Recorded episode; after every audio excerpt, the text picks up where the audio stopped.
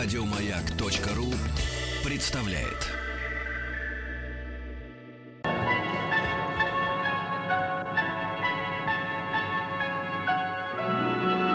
Уральские самоцветы.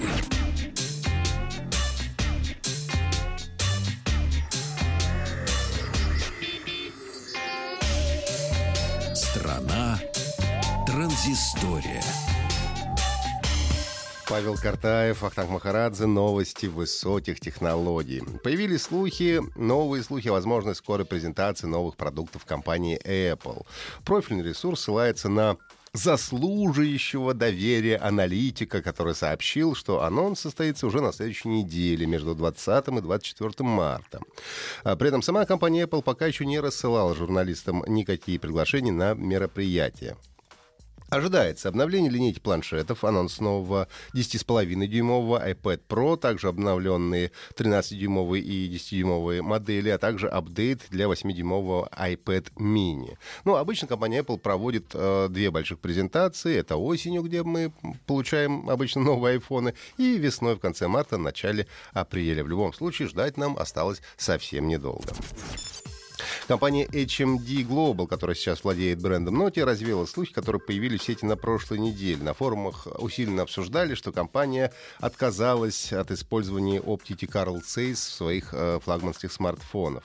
А слухи пошли после того, как в Твиттере Nokia Mobile появилось сообщение, что HMD не будет использовать Carl Zeiss в Android-смартфонах Nokia. Но просто они были неправильно поняты.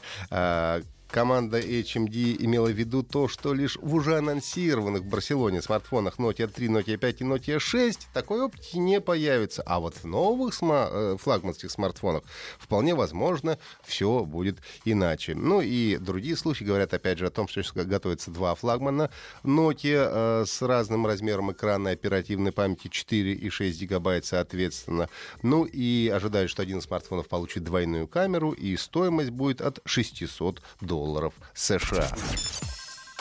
А, компании Levi's и Google еще в мае 2016 года объявили о совместном проекте создания умной куртки, о чем, кстати, я вам даже и рассказывал, ну, после чего они пропали всех новостей, не было о них ничего не слышно, не видно.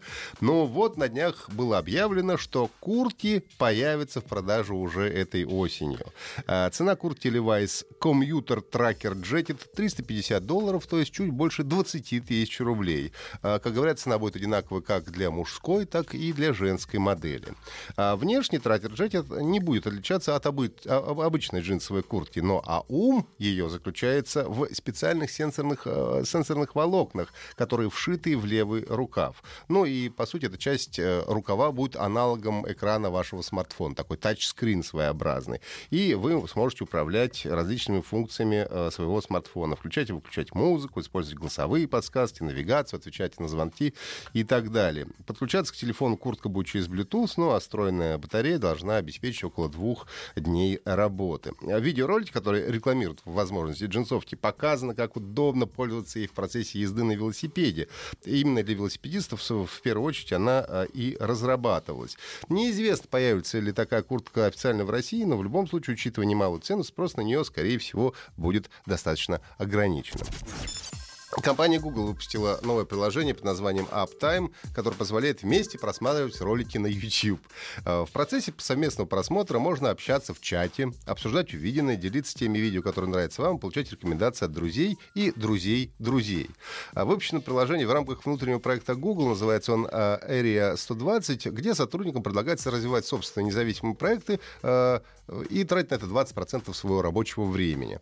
В общем, сложно представить, насколько популярно может совместно совместный просмотр роликов на YouTube, но теперь вы знаете, что у вас есть такая возможность, вернее, появится, скорее всего, в самое ближайшее время, поскольку приложение выпущено пока только что эксклюзивно для, для iOS и доступно для бесплатной загрузки э, на территории Соединенных Штатов Америки. Пока, когда появится на остальной территории, нам не сообщают. Ну и после недавнего э, анонса закрытого бета-теста игры Quake э, Champions, на который я, конечно, записался, Тим Уиллис, э, глава ID Software, сказал, что игра будет бесплатной.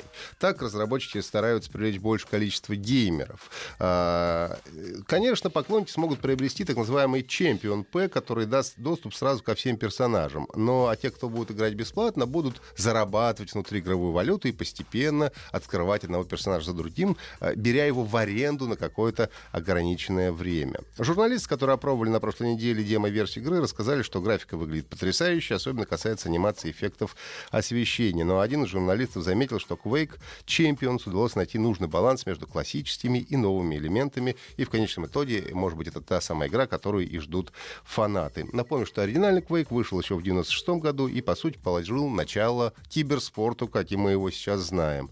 Я и сам помню, немало потратил э, лучший год своей жизни на Quake 2, сражаясь э, по модему. Э, ну, а Quake 3 считается до сих пор одним из лучших сетевых э, шутеров. В игре Quake Quake Champions не будет одиночной кампании, а основной упор делается на ураганные сетевые битвы. Выйдет игра эксклюзивно для персональных компьютеров, а вот дата выхода пока не сообщается.